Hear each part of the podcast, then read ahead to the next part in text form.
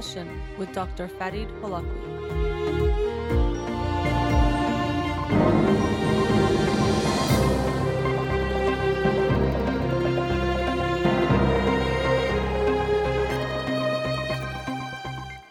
Good evening and welcome to In Session with Dr. Fadi Holakouee. I'm your host, Dr. Fadi Holakouee, and I'll be with you for the next hour here on Radio Hamrah. Studio number to call in 310-441-0555.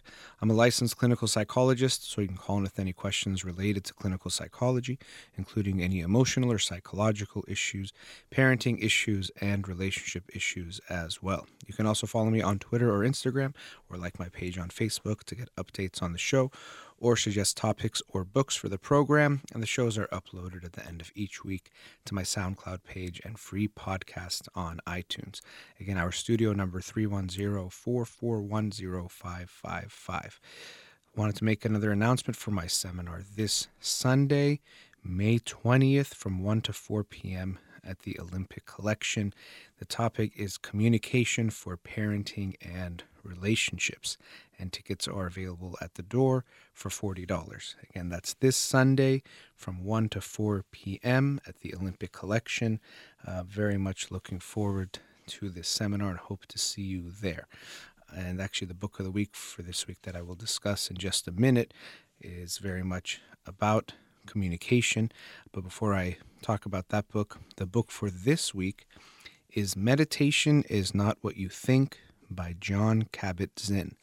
Meditation is not what you think, mindfulness and why it is so important.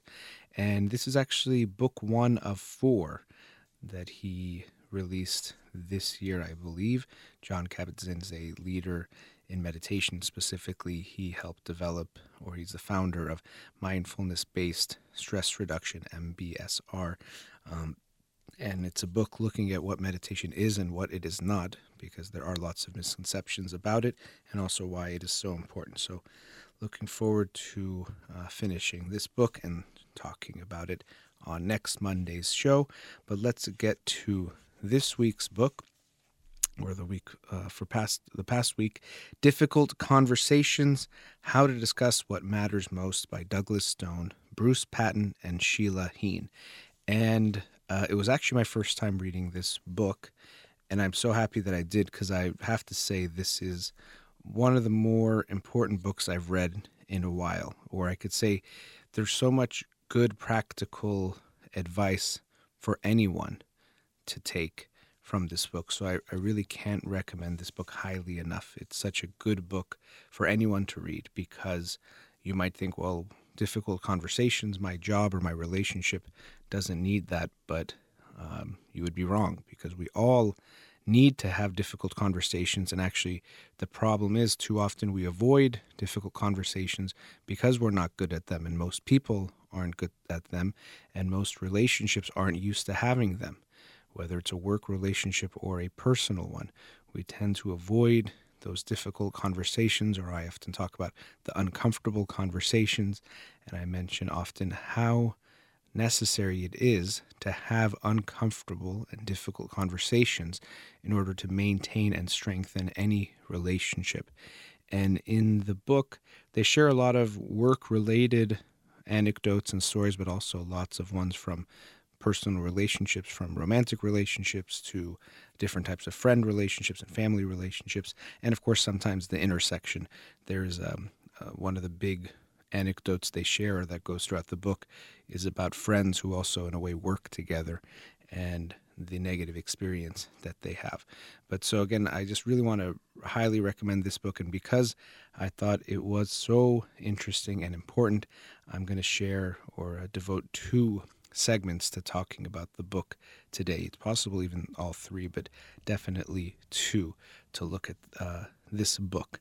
So, to begin with, um, difficult conversations. And as they say, a difficult conversation is anything that we find hard to talk about. And so that's what I mean when I say, as much as you might think, well, why do I have to read this book or why would this be, book be relevant to me? It's relevant to all of us because in the course of our lives and our relationships and our professional lives, we're inevitably going to come across difficult conversations, conversations that are not easy to talk about. And too often we avoid these conversations, and this leads to uh, more pain, whatever issue is there growing, and oftentimes the disintegration of relationships, whether they're romantic or professional, that could be avoided if we have these conversations. And as they point out in various ways throughout the book, often what makes a conversation more and more difficult is that we have been avoiding it. And both the problem has grown and also our emotions related to it have grown. And so by avoiding these difficult conversations, we actually make them more and more difficult, both by the problem growing and our emotions becoming more intense, but also because we are so not used to having them or it becomes so uh, uncommon for us to have these conversations that it feels almost impossible to bring up. Now, what they mention is by reading this book, it doesn't mean difficult conversations become easy because they stay difficult. They're still uncomfortable.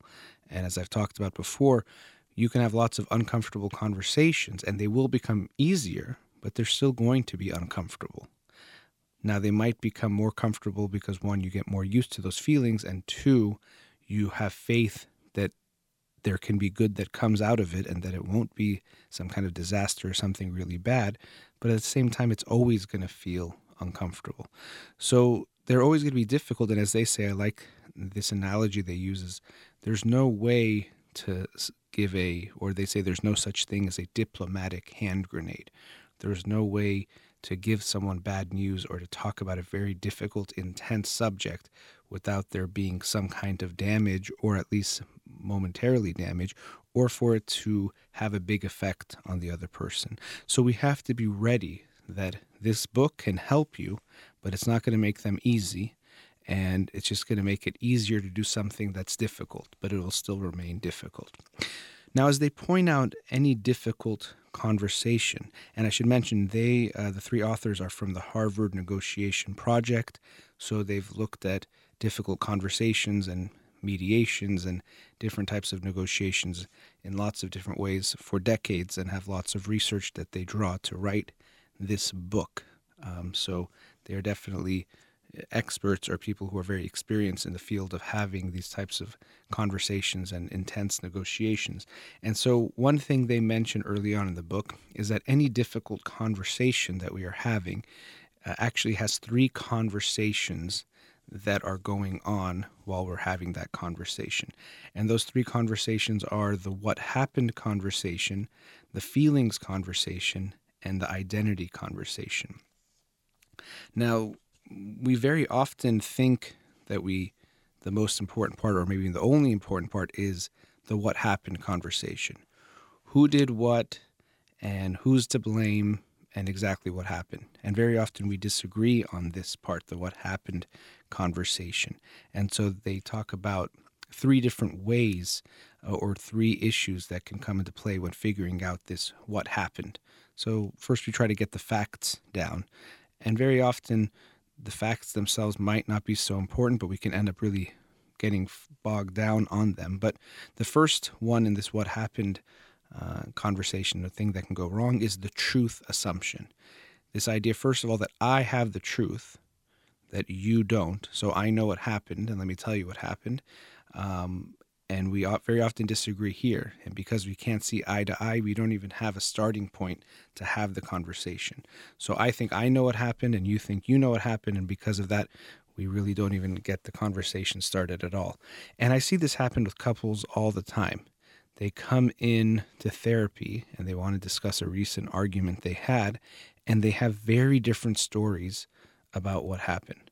So the husband will share their story, and then the wife will share her story, and they are very different. And because of that, they start saying, You're lying, or You're lying, or they want me as the therapist to be the judge to stipulate what are the facts and who's telling the truth and who's right about what happened. Um, but as they say, there's three sides to every story your side, their side, and the truth, which is somewhere in between.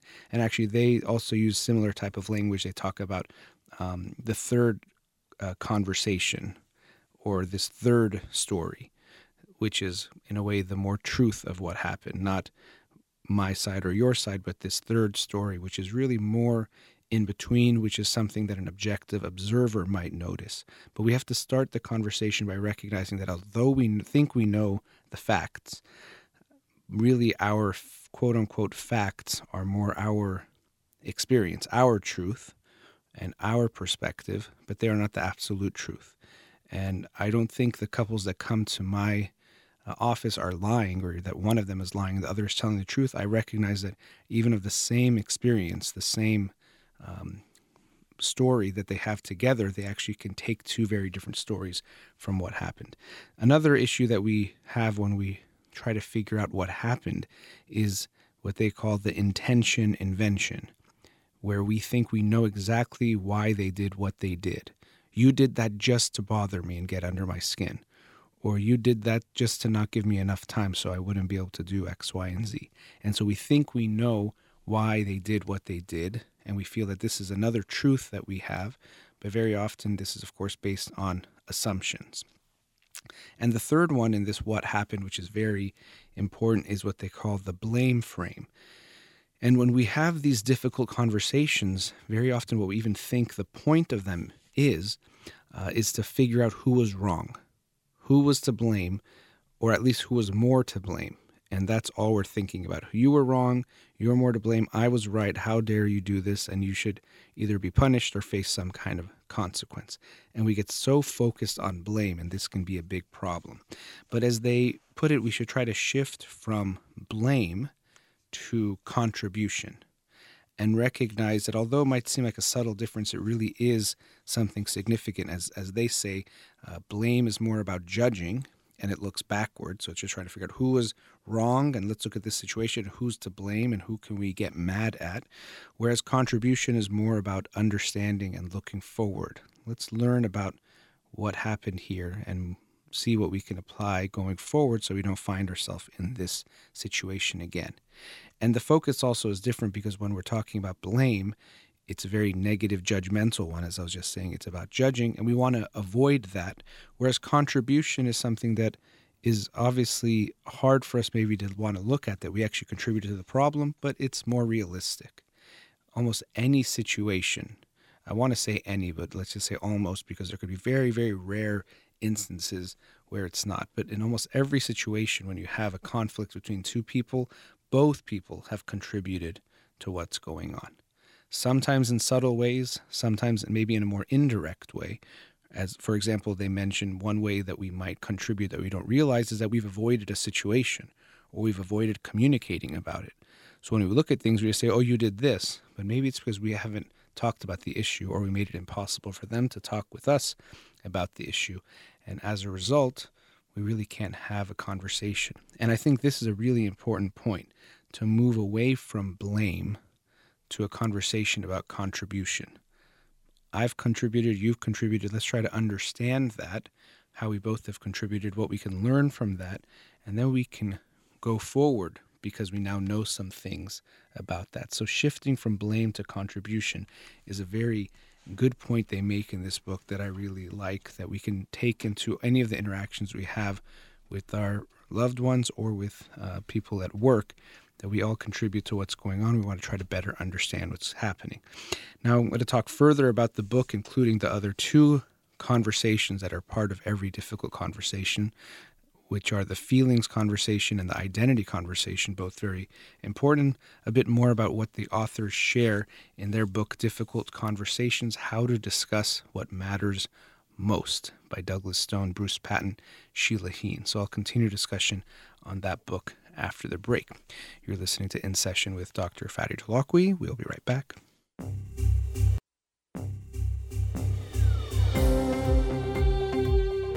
Welcome back.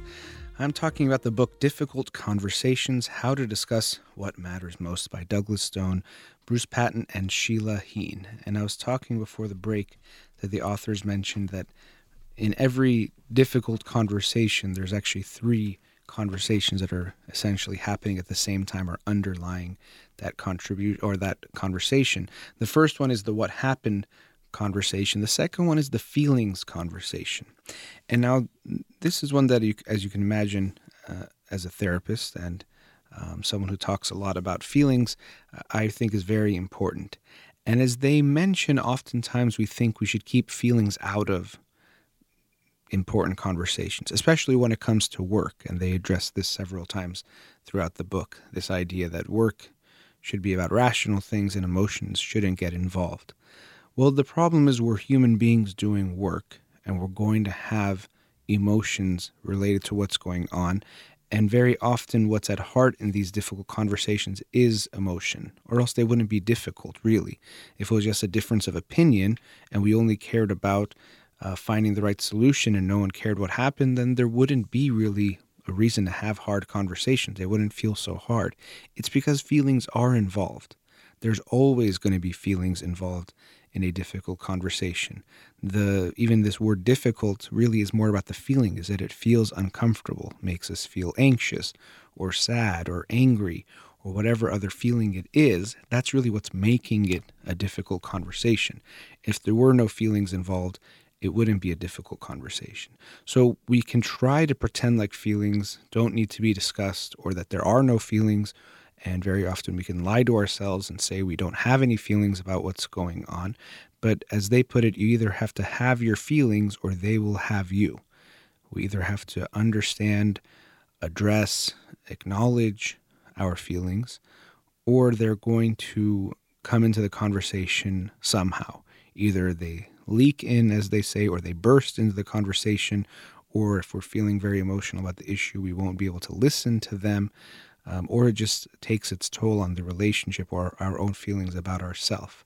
We can't eliminate feelings from ourselves, from our relationships, from our work. It's part of being human. We have to be aware of them.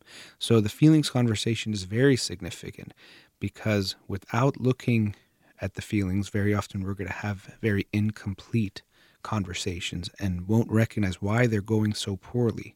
It's because we're not acknowledging our feelings and their feelings. And that's something that they talk about. That when we're having the feelings conversation, you're entitled to your feelings and you should get in touch with them and understand what they are. But we also have to be ready to want to understand their feelings and give them the space to share what they're going through and try to understand it. And that's very important. So we want to know what we're feeling. Now, what's also important about emotions, and this is something that people I think misunderstand when we talk about being in touch with your feelings, acknowledging them, ad- addressing them, and expressing them, is they think that now the feelings run the whole show. So if I'm angry, then I have to yell or make a decision based on that anger. Or if I'm sad, I have to cry or express that sadness to the other person. And that's not necessarily true. Being in touch with your feelings, giving them value, and addressing them doesn't mean you're going to allow them to make your decisions for you. You might get angry and then once you think about it realize you know what? My angry response is because of my own sensitivity to this issue and i realize what the other person did really wasn't that wrong. And so you actually don't even say anything to that person depending on who they are the relationship and what happened. Or you might have an emotion about let's say when we're talking about work taking on a new project you say oh, i'm so anxious about this because i'm not sure if i'm able to do it but you won't let the anxiety make that decision for you. And you say, you know what, I get that I'm scared. I get that I'm nervous and anxious, but I'm going to go ahead and do it anyway because I realize it's the right thing to do and I want to do it.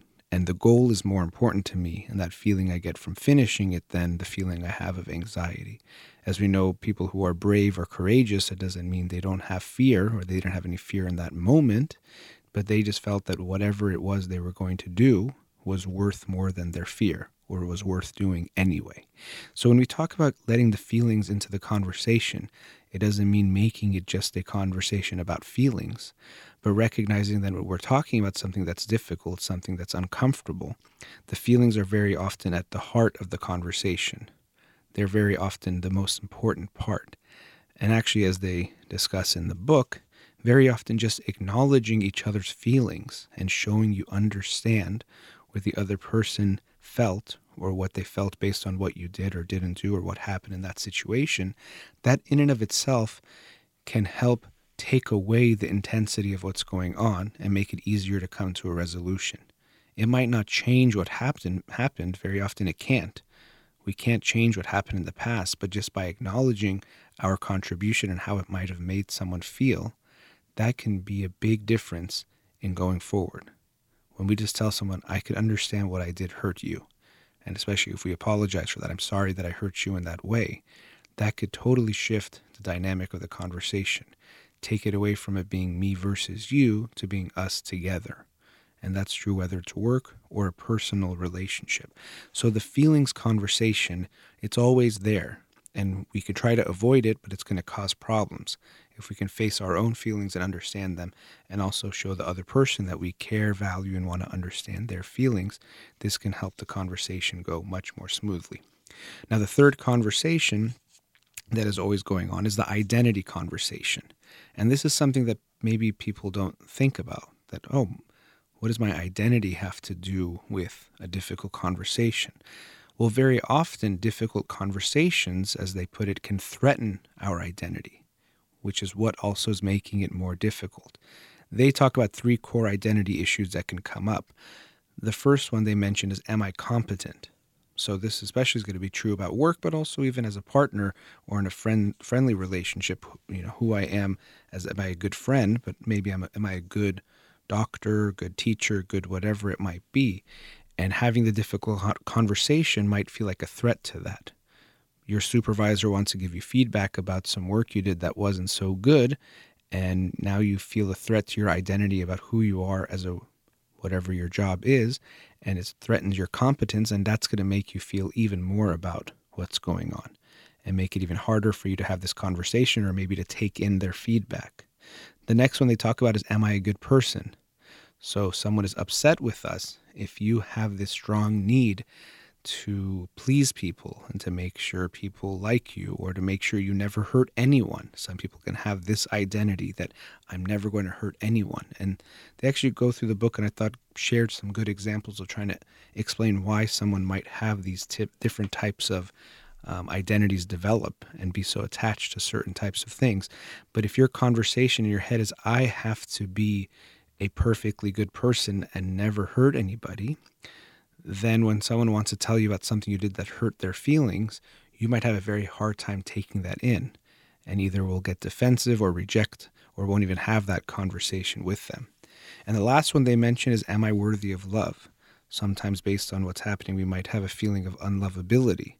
This, to me, of course, is very related to things like self esteem and having self worth, but sometimes our worth can be tied into things that are coming up in the conversation. And so our self worth might feel threatened by what the person is bringing up. And as a result, we won't want to have that conversation. So we've probably all had conversations with someone who, for example, because they're a perfectionist, or maybe even we can say that they're a narcissist, they can't acknowledge a mistake or acknowledge any type of weakness, they're not willing to take in what we have to say and they quickly push it back and they deny completely what's happening and say, oh, no, no, I didn't make a mistake. Somehow it was about you. You made the mistake, or you're making this up, or you're just sensitive, or whatever it might be. And we can see that if that's happening, it's going to almost be impossible to have an exchange of ideas and exchange of thoughts and feelings because the person is so defensive about that. So we have to check in with our own identity issues. And as they say, before you have any conversation, really first you have to check in with yourself about these three conversations the what happened.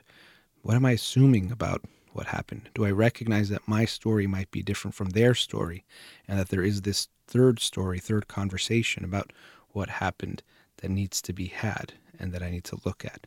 The feelings conversation. What am I feeling? What are my emotions about this? And really take time to process that, to understand that, and even be ready to express them when appropriate and in a very clear way.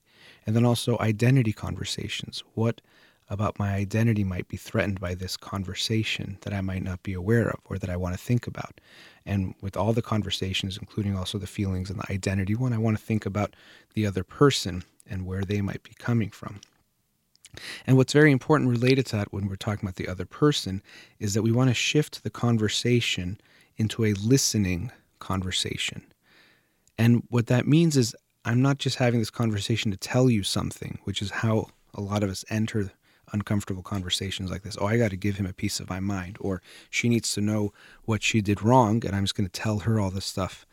that I know and feel, and because I'm right, and I know that I'm right, and I got to let her know. And we just do that rather than recognizing, well, you know what? As much as I think I'm right, there's a good chance that he or she equally feels that right in this, which means that we're both probably in a way right, and maybe it's not wrong, but we just have different perspectives about what's going on. And so it's very important to shift the dynamic into one of a listening, learning, and understanding conversation. I want to understand what you experienced or what happened to you or what you're feeling or what identity issues are coming up. Or I can maybe see my contribution, but you can help me maybe understand it more. And I'm hoping you can see your contribution too. Now, with a book like this, some people might read and say, oh, difficult conversations. I'm going to read this and it's going to give me the tools to make conversations easier, almost in a way that they might think they can exploit or manipulate someone using tricks they use from this book. But really, if we're not being authentic and genuine, and they point this out in different parts in the book too, it's not going to work. This isn't about faking that you care what the other person has to say just to get your way eventually.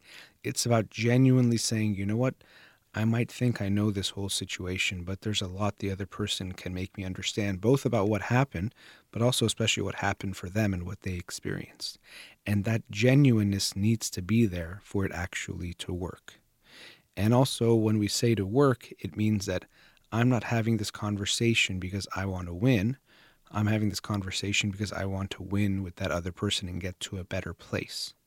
And so they also talk about we have to know about our intentions and the purpose of the conversation. Is my intention just to tell them what I feel, or my intention is just to get my way and I'm going to pretend like I care what they have to say, but eventually make sure we do it my way? That's not going to work and that's not approaching it the right way. Really, we want to genuinely care what they have to say. And especially, we see this with romantic relationships where partners sometimes fight and we get so fixated on trying to win and getting our way and making sure we're the, the victors, the innocent one, and they're the guilty ones to blame, that we lose sight that actually what genuinely is going to help us is if we try to work together that even if I win against you, I'm still losing because we're a partnership. We're trying to work together in this relationship. And even in a working relationship, this is the case. We might not always see it that way, but still, if we try to win against the other person, maybe in the short term, we can feel like we got a good result. But in the long term, it's not going to work. So there is a genuineness we have to have in order to make these conversations go well. We have to genuinely respect and care about the other person involved and at least want to hear them out. Now, when it talks about uh, in this book the intentions or the purpose, it doesn't mean that every situation is a perfect democracy. Sometimes you're the boss and you want to talk to an employee about something. It doesn't mean you have equal say in everything, but it means you want to be clear as to why you're having the conversation. And actually clarifying that up front can be good too. If you let the person know, well, I want to talk to you about what your thoughts are on this, but at the end, I'm going to make my own decision. That's very different from, I don't know actually what to do here. I wanted to know what you think. And you know, there's a good chance we're going to go with what you have to do, or I want to collaborate on that. That's a very different conversation. And it's good to know up front what's going on. Because if you come to me for advice, and I think it's because you want to do what I have to say, but actually in your mind you just want to hear what I have to say, but you're going to make the final decision, well, if you don't take my advice at the end, I'm going to be really upset because I'm going to say, well, you came to me for advice, but your intention was very different from what I thought it was. So, understanding and clarifying the intentions of the conversation can be very good too and very important. So, this book, as I mentioned at the top of the show, um, is one of the more important books I feel like I've read recently because I think it's so applicable to what I think is such an important topic having difficult and uncomfortable conversations which I think are absolutely necessary to maintain and to strengthen any kind of relationship that we have. And so, in this seminar I'm having on Sunday about communication for parenting and relationships, there will be a big focus on having difficult conversations and how important that is for these most important relationships in our lives. And in the next segment, what I'm going to talk about is one other aspect of conversations, which is so important because when we think about conversations, we're thinking about talking, but oftentimes the most important thing we need to do in a conversation is to listen. So after the break, I'll talk a bit about that. But again, I've been discussing the book Difficult Conversations by Douglas Stone, Bruce Patton, and Sheila Heen. You're listening to In Session with Dr. Fadi Holakouee. We'll be right back.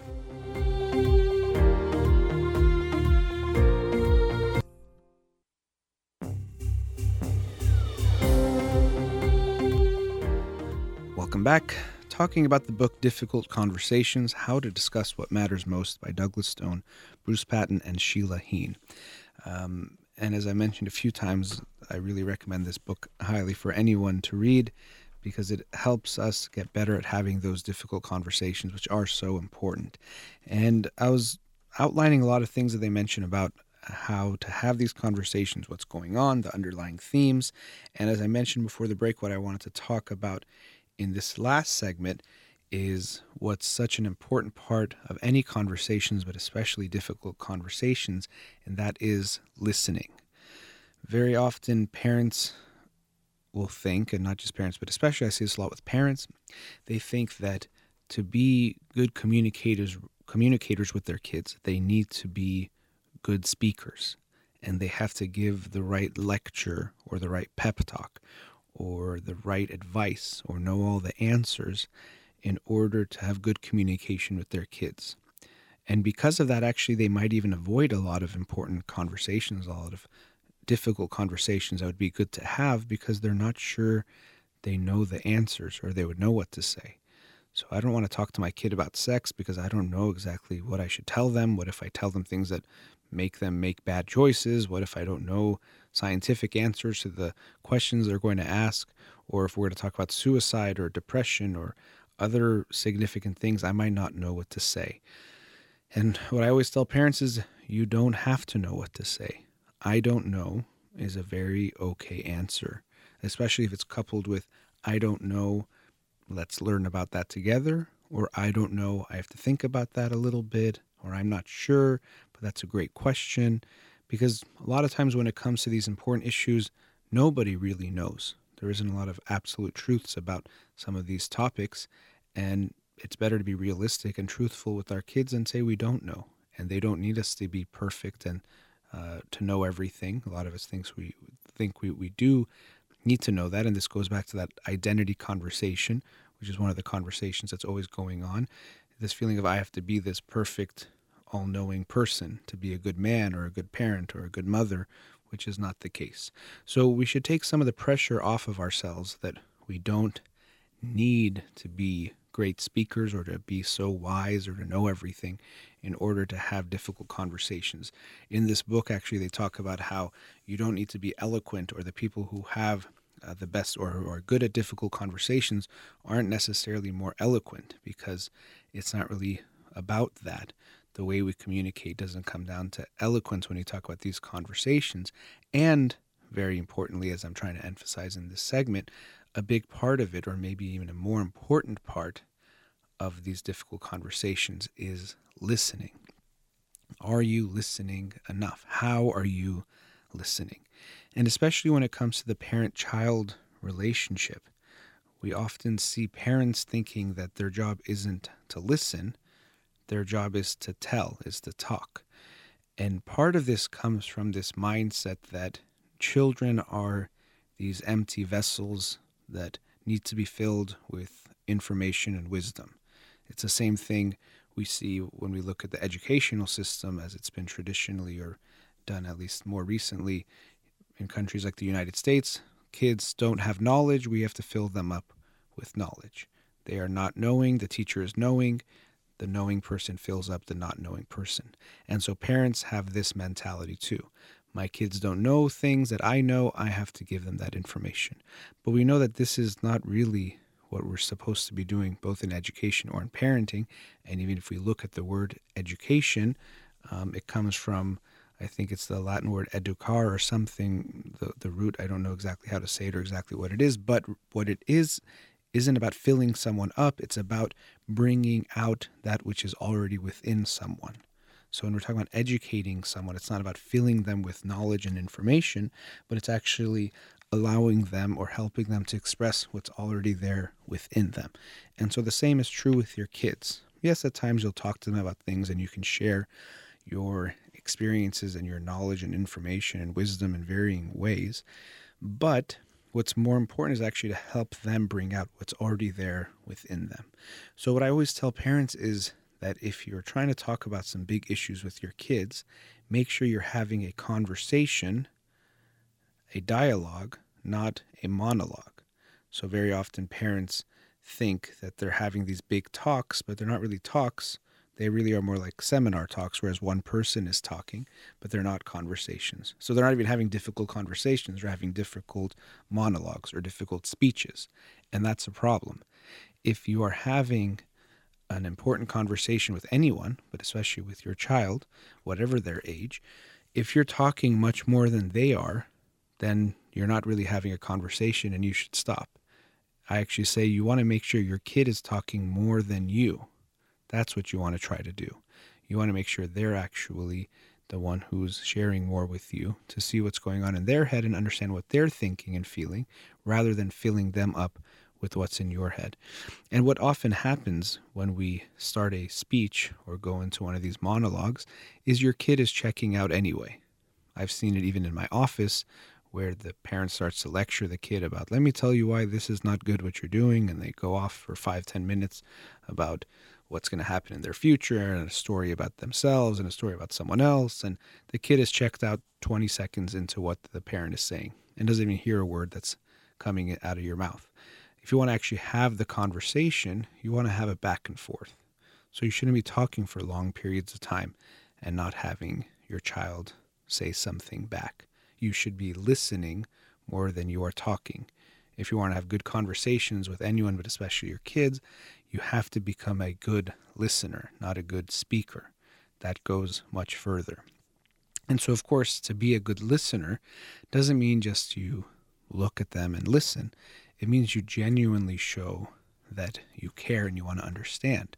So, also, part of listening does involve talking, especially as it comes to asking, or in the book they talk about inquiry, about asking the right questions or asking questions. I show you I care about how you feel, what you think by asking you about that. So, what do you think about this issue you talk to your kid? Not just, let me tell you why drinking is bad and this is what, or let me tell you why you shouldn't smoke weed and give them a 20 minute lecture. Try to understand what they think about it. What do they feel about what's going on? And the only way to do that is by asking them, showing you that you care what they have to say. And they'll pick up on that. If you You've all been in a conversation before with someone who shows you they genuinely care what you have to say and they want to listen, and with someone else who shows you that they don't really care and listen. And very often it's more from nonverbal cues, from their facial expression to their body language, especially something like eye contact. That gives you a feeling of does this person actually care what I have to say? Or are they just asking because they feel obligated to ask, or are just waiting for me to stop talking so they can talk? We can feel that.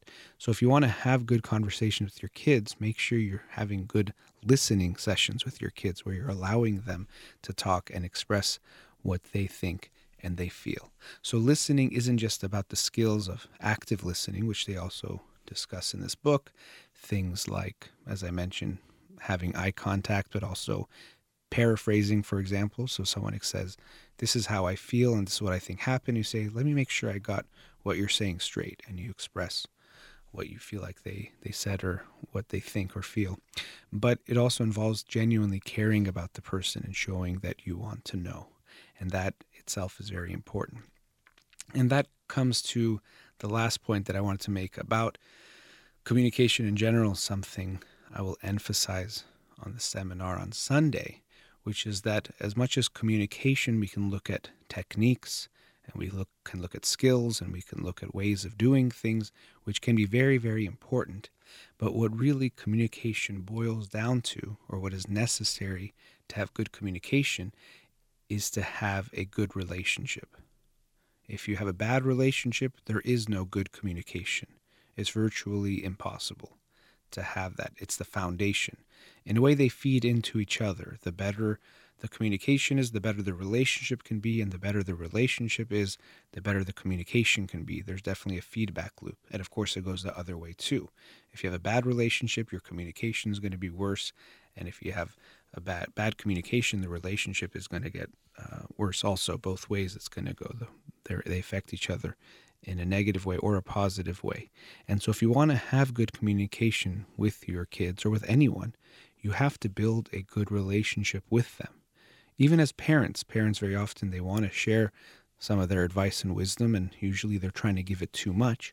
But if you do want to give advice to your kids, you need to have a good relationship with them because we only take advice from people who we have a good feeling or relationship from, who we feel care about us and understand us, and if we feel like we have some similar values. We have to trust them and respect them. If you have a doctor who you really trust and respect and feels like you really care about them, if they give you medical advice, you're going to take it very seriously. But if some guy down the street just says, hey, you should do this, you're not going to care much because you don't respect them. You don't think they know you or understand you or that they know what they're talking about. We have to have that before we can move forward. And if you feel like someone doesn't care about you and they give you advice, you're not going to care much what they have to say. So if you want to have good communication with your kids, you got to make sure you have a good relationship with them.